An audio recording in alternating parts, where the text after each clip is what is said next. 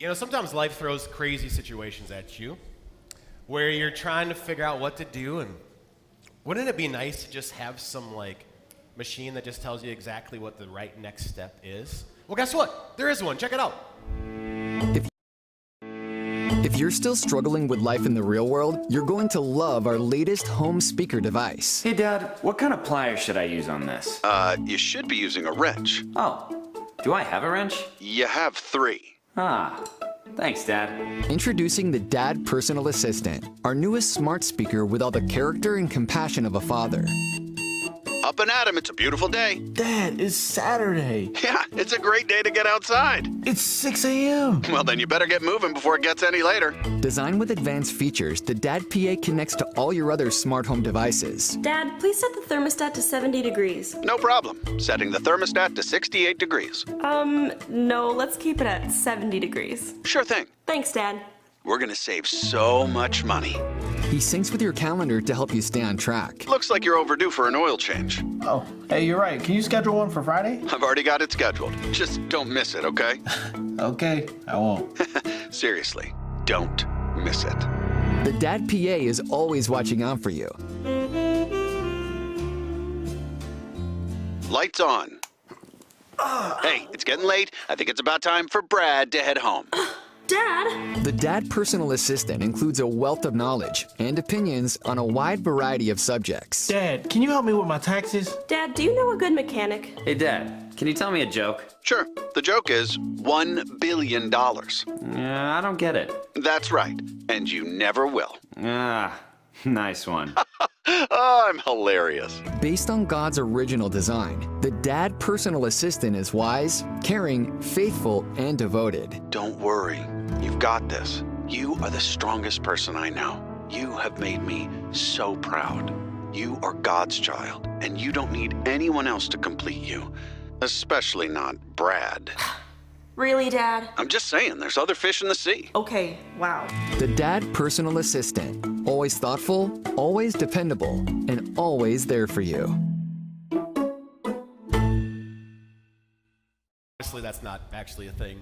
Um, but we do have dads and father figures in our world who do give wonderful advice and encouragement. It's one of the many things that dads do. So I want to say thank you to the fathers for doing that and for, for being dads. I know for many today, today is a, a wonderful day to, to give thanks in that way.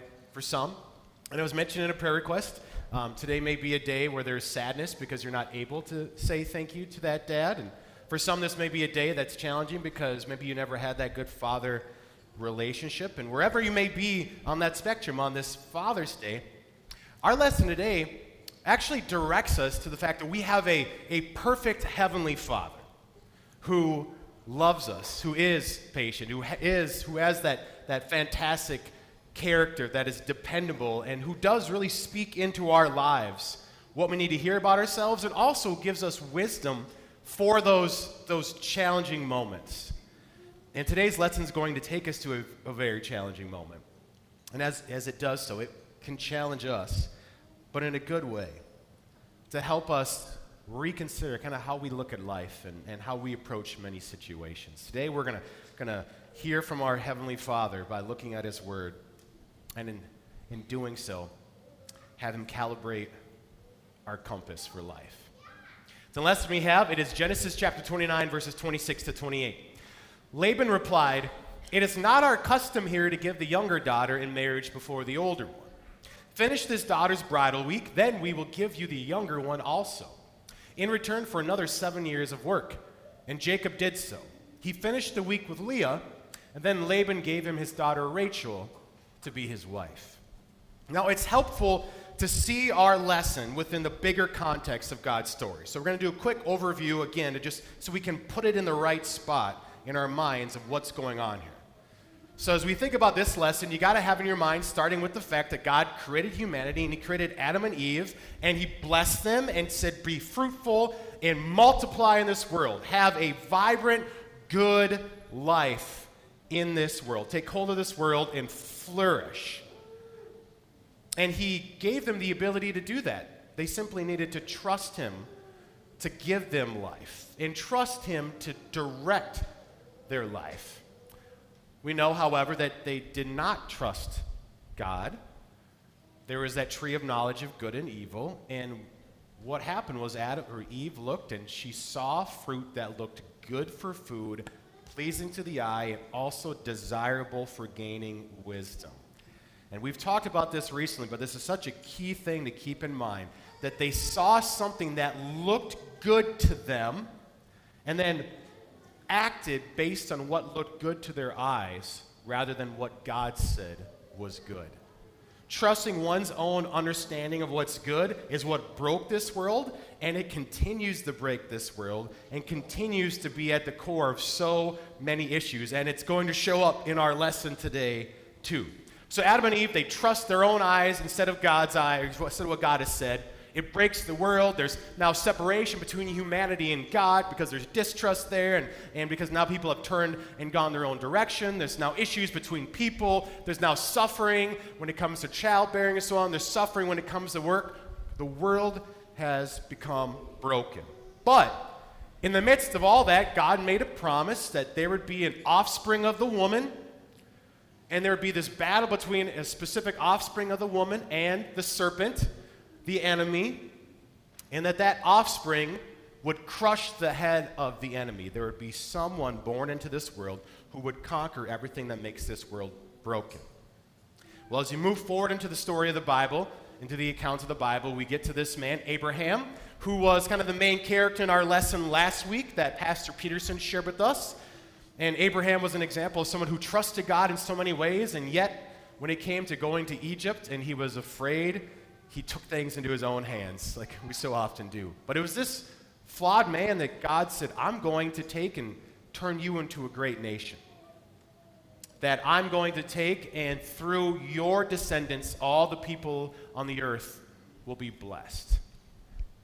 And so then God took Abraham, and God eventually, actually like 25 plus years after he made that promise to Abraham, finally gave him his son Isaac. And so then here's a descendant.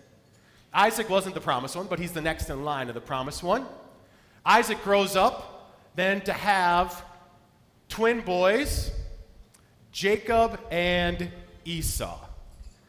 And right away, even as they are coming out of the womb, we're told that there is like a striving between his two sons, Jacob and Esau. And where this really meets its kind of big point is there gets to a point in time where Isaac is looking to bless his oldest son, the one that came out first, Esau. But then Jacob and his mother plot a way for Jacob to steal the blessing. You know, apparently, and maybe you recall this, this, this whole story, it's so interesting that Esau was such a hairy man that Jacob, like when they slaughtered an animal and they put animal fur on him, that would deceive his father. Like, how hairy was Esau? Like, really? So he puts, you know, gets a hair on him, and, and they cook food like Esau would do it. They bring it to Isaac. Isaac blesses Esau, excuse me, blesses Jacob instead of Esau. And when Esau comes back and discovers this, he is so angry at his brother that he talks about and he plots to kill his brother. He wants him dead. And so Jacob leaves for fear of his life. But then he leaves to go to some family that is a bit of a ways away, but is still within their family, partly for safety, but then also thinking that at that point he can go and uh, at that time they wanted to marry still somewhat within your own family uh, in order to provide uh, to continue family lines and so on. And so he goes off and he goes and meets his uncle Laban and he begins working for his uncle Laban. And after a while, his uncle Laban asks, Well, what kind of wages do you want? And at this point, Jacob goes, Ah, you have two daughters. One Leah, the other one, um, other one Rachel. And our background lesson said Leah had weak eyes. Apparently, that's like polite way of saying she was not all that cute. And what exactly that means, specific, I don't know. It's just a way of saying not all that cute. But then apparently her sister was pretty fine. And so he says, All right, I'll work for you seven years, and then I can, can marry your daughter. He's like, All right, that sounds good. And so Jacob goes ahead, works for the seven years, We get to the end of the seven years, they have the wedding, and there's the wedding feast. That night, they go and to do the things that a new couple do, but apparently he never sees her face the whole time. And he wakes up the next morning and discovers that he had married Leah, not the woman he had been working for. And it's at this point in the lesson, or in the story, that we get to our lesson today, where we can look at some pretty interesting decisions that have been made. And as we ponder these, may God send His Spirit to calibrate our compass. In our lesson, when Jacob said, "Hey, what's the deal? I worked for I worked for your other daughter. I worked for Rachel." Laban replied, "It is not our custom here to give the younger daughter in marriage before the older one." And I gave the more literal translation. In, in, in the original language, it literally says, It's not done in our place. And I, I gave that literal translation not because custom is bad or, or wrong, but I don't know if we often use the term, well, it's not the custom here in Wisconsin to do this. But we do talk about, well, this is just what people do. Like, right? This is normal today. This is our world, right? And so, Laban says his justification at this point was people don't give the younger daughter first, they give the older daughter. If you are a note taker, this is the time to get your worship folder out. And in your worship folder, you'll see this little compass question mark with some lines. And we're going to identify three things. There were likely more than three, but three things that were really guiding some of the decision making here. And the first one that we see here from Laban is his current cultural norm, or maybe to phrase it for ourselves, what often directs our decision making? It's our current cultural norm. What is typically done here? What are people usually doing today? The current cultural norm can really affect the decisions that we make. Now, this is the thing that Laban said to Jacob. I don't know about you, but as I read this, it feels kind of like an excuse. I don't, I don't know if it hits you that way. But it just kind of does for me. Like, I feel like if I was Jacob, I'd be like, really? Like, that's the reason? So it makes me wonder, as we think about calibrating our compass, if there's something else going on here. And perhaps that something else going on could be what I noted about Leah. How Leah had weak eyes. Could it be, and we're just right now pondering, so we can't say this with certainty, but could it be that Laban saw his daughter Leah and realized maybe, like maybe she just wasn't not quite as cute as her sister? Like I don't know, like maybe he realized this is really terrible to say, right? But maybe she, he didn't think that she was very desirable to a lot of guys, and maybe as a concerned father, he was like, "This is the way I'm going to make sure Leah is taken care of." Maybe. Because especially in that world, how do you how do you have property? How do you have money? Is through your husband. So it could be that he was like, I don't know which guy's going to come and ask for her. It could be that he was actually just trying to fix a situation that he thought was wrong for his daughter.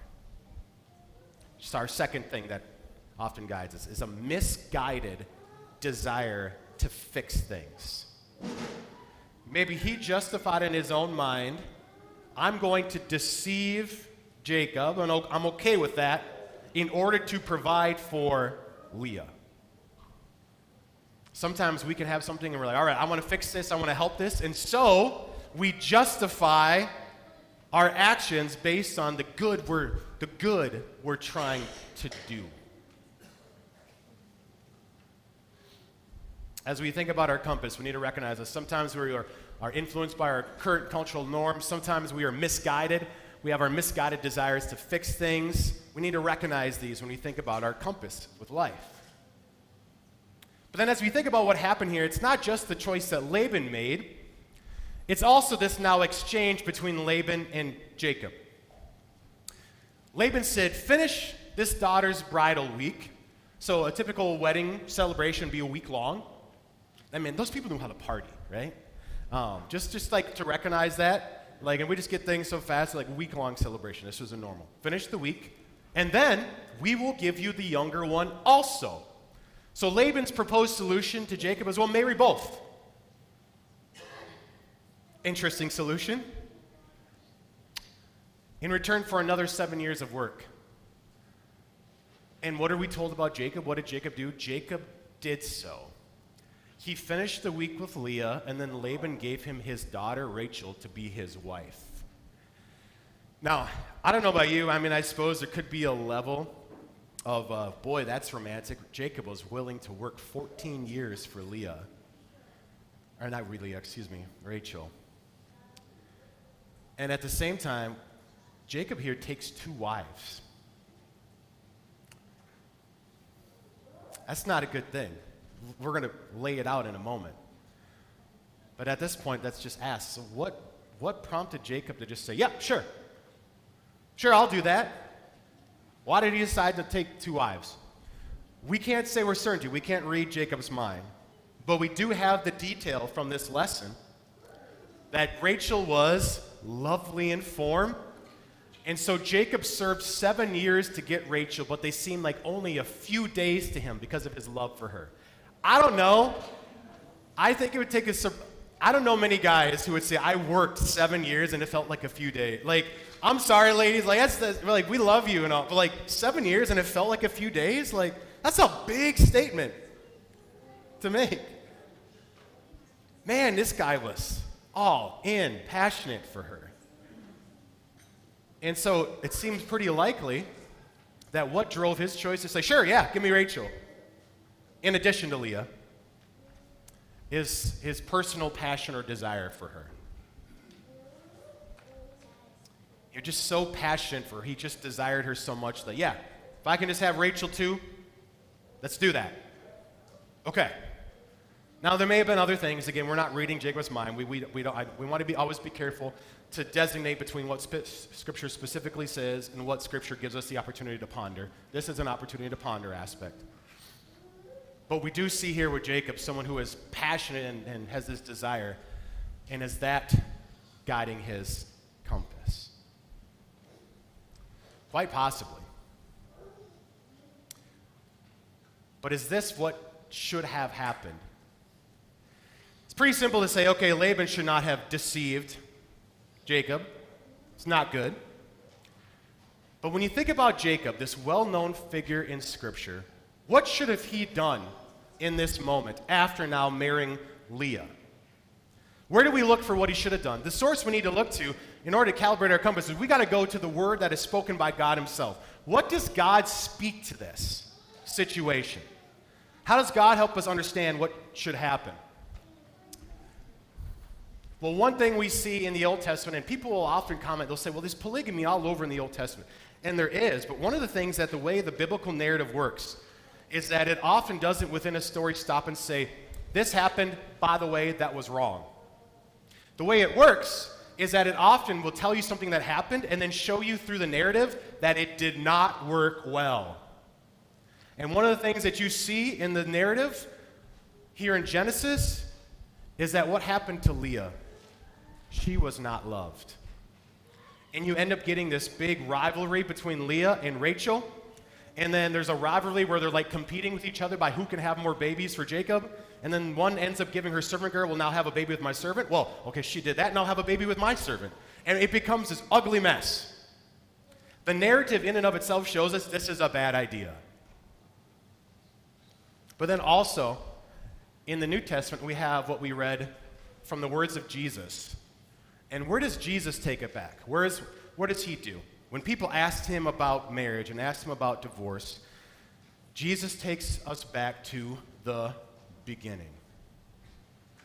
And he says, At the beginning, the Creator made them male and female and said, For this reason, a man will leave his father and mother and be united to his wife, and the two will become one flesh. Two, one. Not one marrying two. So when you look at scripture, should Jacob have taken Rachel also? The answer is No. Biblically, that was not the right move. What was guiding Jacob in this decision process? What was guiding what we have here? Was it scripture? Was it God's truth? Or was it the norm of the time? It was not uncommon for people to take multiple wives. Okay, sure. His desire to fix things. All right, I have a problem. I really wanted Rachel. Laban gave me Leah. Okay, I'll just take Rachel too. This is how I'm going to fix it. I really, really want her.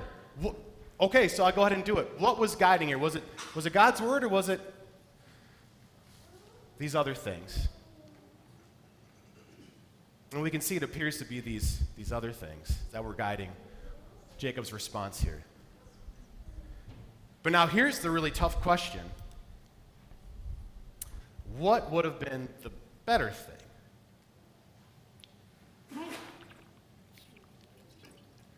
What would have been the more God pleasing thing for Jacob to do, given this current situation?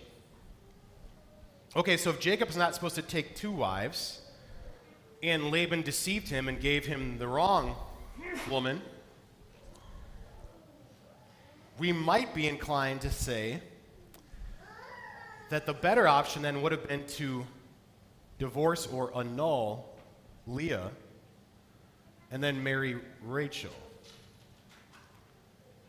But again, let's let God's word God's word speak to this.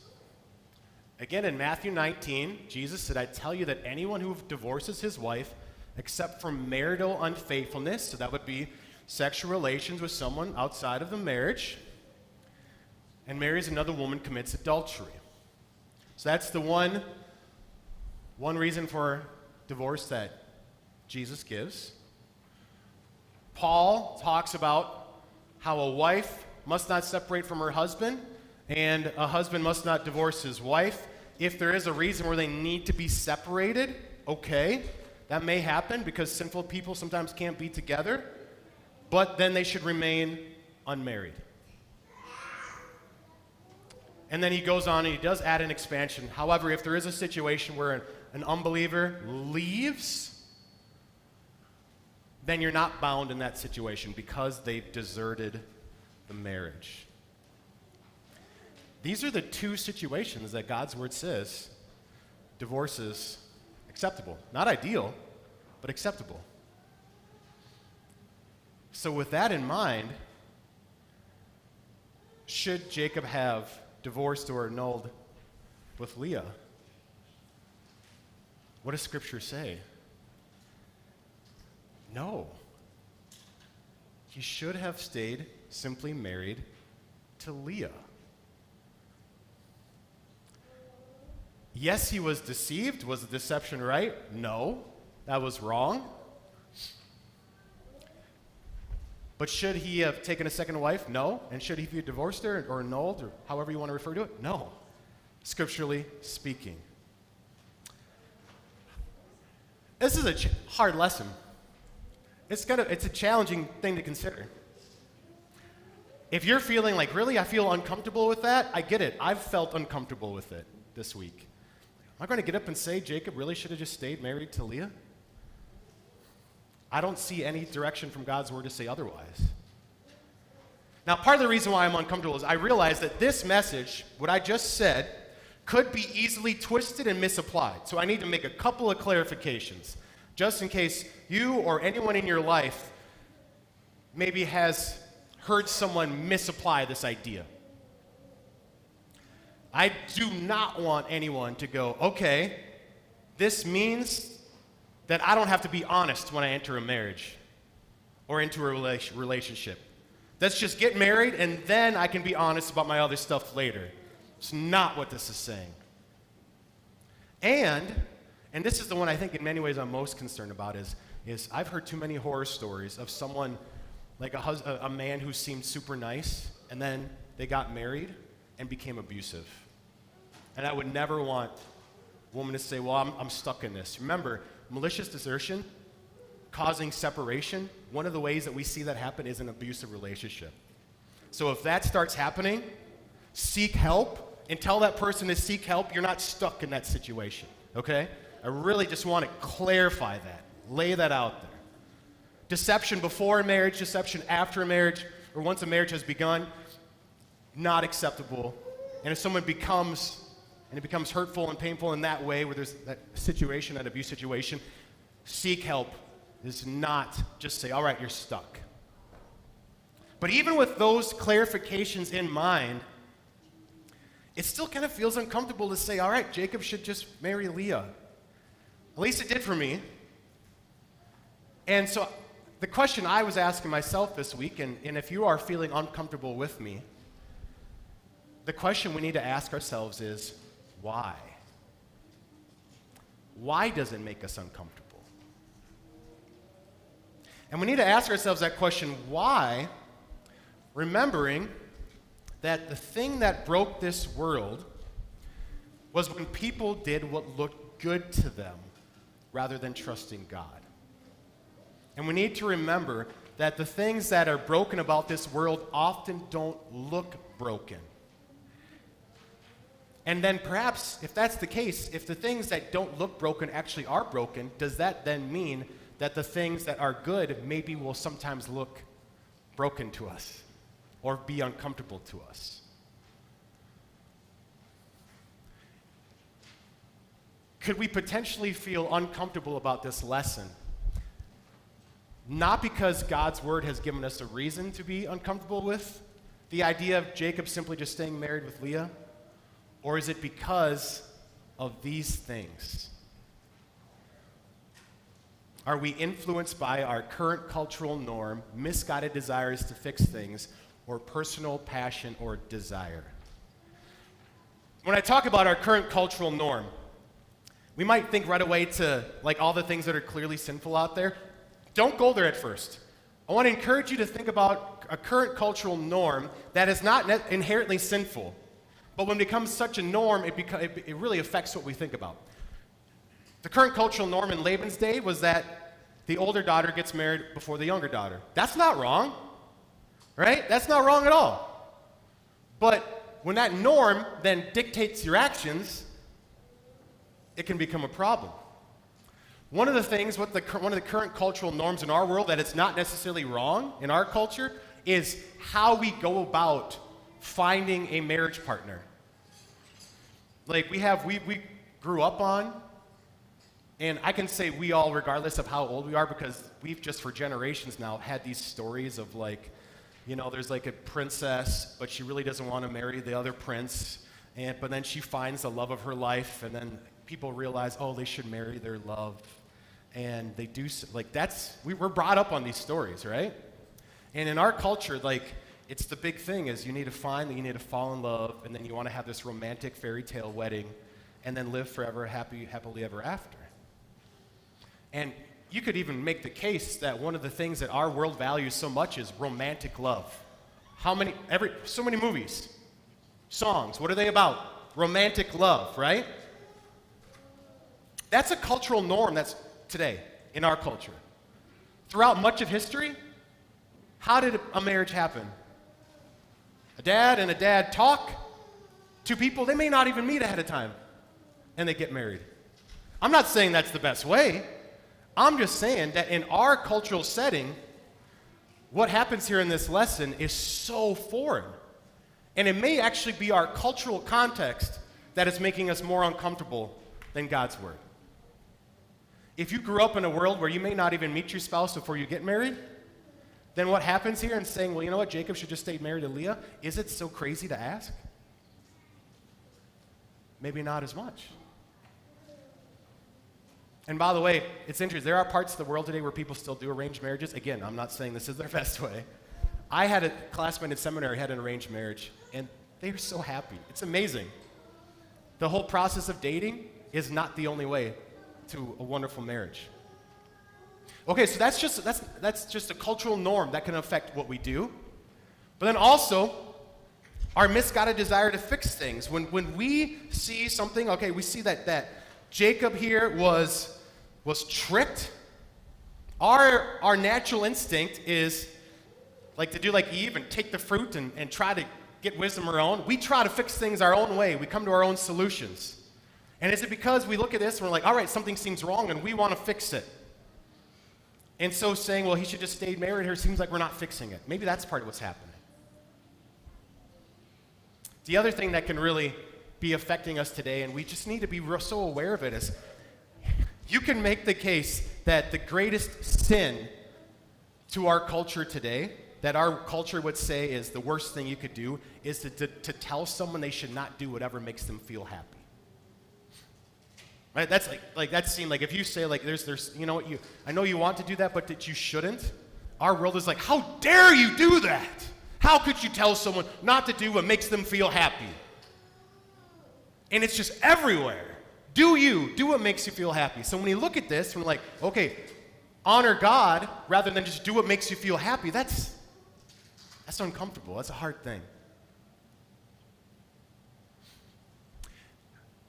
It's so helpful for us or important for us to consider this lesson today and what's going on with Jacob because while God willing, you're never going to have an experience where someone in your life thinks they're marrying one person and then there's a switch overnight and they marry somebody else. There are plenty of ways where we are in situations where we will very much be pushed, and our compass may tell us to do something, and it may be actually these things influencing us rather than what God says. You do hear things within marriages today that are not quite this situation, but where someone will say, The person I married is not this person, they've changed. And we fell out of love. And we need to ask ourselves, and for many people, they, they'll, they'll say, well, and that's why we got divorced. Does Scripture say that's a reason? Or does our cultural norm, our desire to fix things, or our personal desire say that's the reason? It can be before people get married, where two people have been dating for a long time and then they, they reason that certain behaviors are acceptable. And are those behaviors acceptable because God says, yeah, it's fine? Or is it because it's the cultural norm? It's our desire to fix things, and this is just what I want. There's been a major change in our Western culture and the view on marriage. God designed it to be between man and women, man and woman, not women. between a man and a woman. And we're especially reminded in the month of June just how much that viewpoint has changed. And we might look and people are many ways applauding that, but we have to ask is that God's design? Or are people shifting views because of the cultural norm? Our desire to fix things, we see, two, we see people longing to be in love. Well, isn't the, the, the, the answer then to say, go ahead and be and live that way? Are we influenced by the world saying that the greatest thing you need to do is make you feel happy? Is that, are those the things influencing us instead of God's word? And it's not just marriage. It could be any, any nor, like any situation where there's a potential problem. And where we look at it and we go, what do we do in this situation? Somebody's wronged you? Are you going to respond in a way that reflects Scripture? Or are you going to respond in a way that culture says, well, they've wronged you, it makes sense for you to respond this way, to act this way? When you think about your goals and your dreams for life, are you letting God direct how you pursue those? Or are you following the industry standard, which may not always be honest and God fearing and loving to other people? There's so many ways this plays out. And if you're like me, you recognize that, man, so often my compass has been off. But that's why it's such a comfort to remember that we have a Savior, Jesus, who had a perfect compass. A compass where he always listened to the words of his Father. The word obey in Scripture, it's the idea of hearing that turns into action. And so he listened to the words of his father and did exactly what his father did or said. And what did his father say? He said, I want you to join in a marriage. In Ephesians chapter 5, there's this section that talks about marriage, and it says, Husbands, love your wives just as Christ loved the church. When you think about Christ loving all of us Christians, it's the idea of a husband and a wife. And when you think about the marriage between Christ and the church, God called his son, God the Son chose to marry people who were unfaithful to him. He's, Jesus, when he looks at us, he says, I know you've turned away from me, and I'm running after you, and I'm going to lay down my life, and I'm going to die for you to pay for you. Could you get a more counter our cultural norm love than the love of Jesus? Can you get a more counter the way we try to fix things approach than laying down your life and dying for someone who has turned away from you? Can you get a more selfless approach that goes totally counter to I need to just do whatever makes me happy? What did Jesus do? I'm laying down my life for you. But this is what we have. We have a Savior who listened to his Father, who said, I'm coming running after you. He went and came into this world and he took your sin and mine, all the ways that we follow our own compass, and he died for them. He paid for them. He rose again so you can know you are loved, you are forgiven, you are right with God, you are restored, and you are united with Him in this life, walking through this life until someday there's the marriage celebration at the resurrection. This is the love of Jesus. This is what a compass directed by God looks like.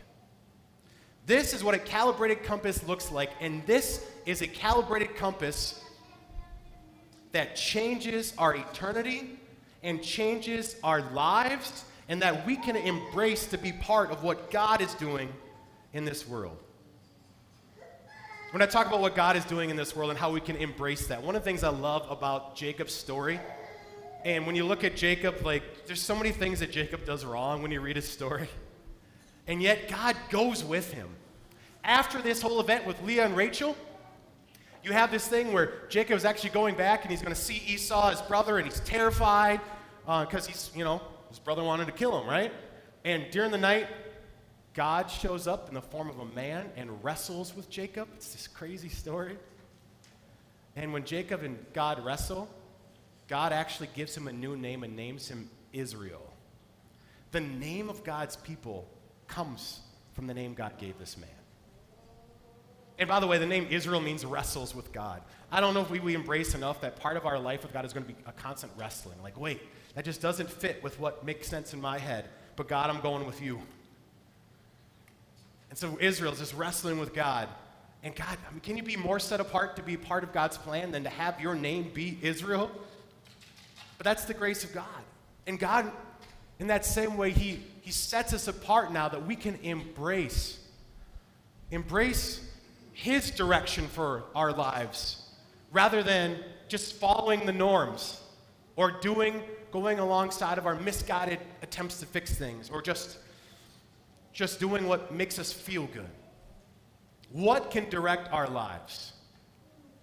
Again if you're taking notes you've got this kind of blank compass here and you can write god's word on it. And i put a few areas our categories of our lives where we can think about what would god's word speak to these areas of my lives. If you embrace what God's word speaks to these areas in your lives, it may go very much against what makes you comfortable, and it may be very different than what people around you act, but it's this is the way the calibrated compass is what changes the world. It's what really sets us apart as Christians. So let's think about some of these areas. And there's plenty of space in your worship folder, so I put general categories. Maybe you want to write a specific. When you just want something, when you say, I just want something so much, ask yourself, are my actions as a result based on the cultural norm, my desire to fix things, or are they based on God's word? What does God's word say about what I am desiring right now? Think about something you really have wanted whether it be a relationship, a goal, or whatever it may be. Well, so that's the, kind of the second one I put up here is goals and ambitions. When it comes to the goals, the things that you want to do with your life, what does God's word speak to this? To my approach? Am I going to act in a way that is just what's going on and that's acceptable in the culture around me? Or am I going to act in a way that God says? Think about your relationships or the relationships of people around you. There might be some things that people in our culture say, this is good, this is fine, this is normal, but does God say it? It might look good to you, but does it look good to God? Look to what God says about those times when you have been hurt. How do you respond in those moments? Our world might say to just shut those people out. You have a right to be angry. But is that what God says? Does God say there's a better path and it's forgiveness and it's reconciliation, it's path of the cross? What does God's word say to those moments? What does God's word say as we try to navigate our social slash political environment? I just makes me I feel I even hate saying the word political in church, and I'm not going to go any further than any specific political thing. My point is just we have to navigate this culture, this environment, right? And you might think right away of navigating the environment that is very counter to the Christian viewpoint, and that's part of it. But also, sometimes when we are surrounded by people that think mostly like us, and then that group starts to veer from God's word, we may just go along with it because our guard is down. So don't just think about those who are clearly opposing God's word. Always be tuned in. Is this action or what's being said in my friend group right now, is this reflecting God? Or is this reflecting the norm of this group and our own attempt to fix things? And then the final area that I just wanted us to think about is this when God's ways are difficult to understand. When we look at what God says for our world and it's like, man, God, I know, I know your word says that, but I just don't get why. Why does your word say that? Why would it be better for Jacob to just marry? In those moments, let God speak into it instead of the norm. When God's word is hard to wrap our heads around, we can lean in and trust God and let Him show us a different way, a better way. Which, if you really think about it, is hard to do, but it makes sense. Isn't it interesting? We want this world is a. Uh, we look around. This world is broken, right? And we want something better. But then when God gives us something that is different than the world around us, what is our response? Often we're like, ah, God, why do you? I don't get it. Why do you want me to do that? Well, if it's broken and you want something better, doesn't it make sense to do something different? God's word is different for a reason, because it's better. God knows how He designed marriage. God knows how He designed people. God knows how He designed this world, and we can trust Him. We can look to the one who not only created us, but sent His Son Jesus into this world to lay His life down and die for us to set us right. It's a love that is different. It's a love that doesn't fit with the way the world approaches things today, but it's a love that gives us life with Him forever, and it's a love that can change and guide our lives today. May the Spirit calibrate your compass today and going forward.